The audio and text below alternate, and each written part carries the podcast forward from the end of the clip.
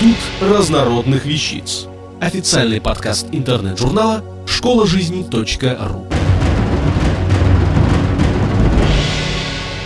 Павел Иванов здоров. Хорошо ли женщины водят автомобиль? За рулем поведение мужчин и женщин сильно отличается. Но кто сказал, что женщины плохие водители? Неважно, кто это был, важно то, что он был неправ. Почему? Это мы сейчас все подробно разберем. Известный факт, что женщины меньше страдают потерей внимания за рулем, да и их умению концентрироваться на дороге могут позавидовать многие представители мужского пола.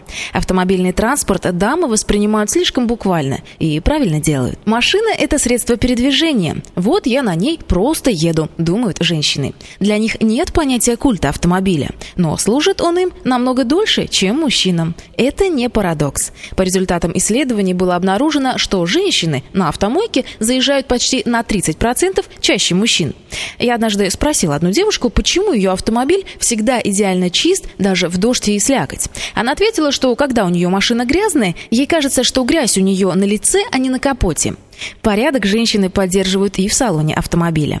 Вот попросите мужчин показать содержимое багажников, и наверняка большинство из них откажется это сделать, потому что столько хлама не на каждой свалке можно найти. Не стоит и говорить о том, что сложно встретить мужчину, который бы не пытался хоть раз выжить из своего четырехколесного друга максимум его возможностей. А среди женщин нет непосредственного соперничества между собой. Им не приходит в голову погоняться по встречной или подрезать другого водителя. Или испытывать судьбу, проезжая на красный свет светофора. Может, поэтому аварий на дорогах по вине женщин также намного меньше. Это вам скажет любой инспектор ГИБДД.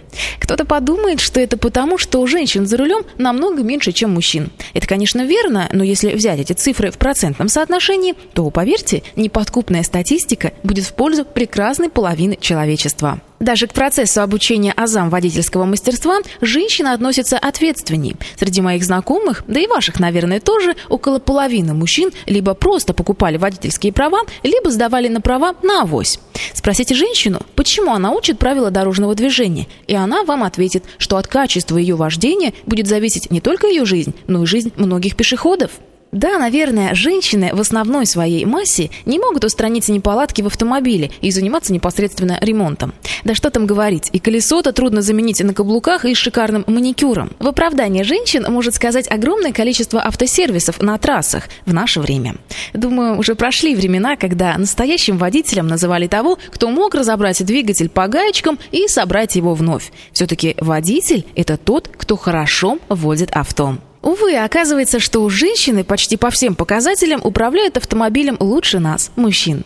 Получается, что стоит учиться вождению у наших мам, сестер и жен и быть предельно внимательными на дорогах.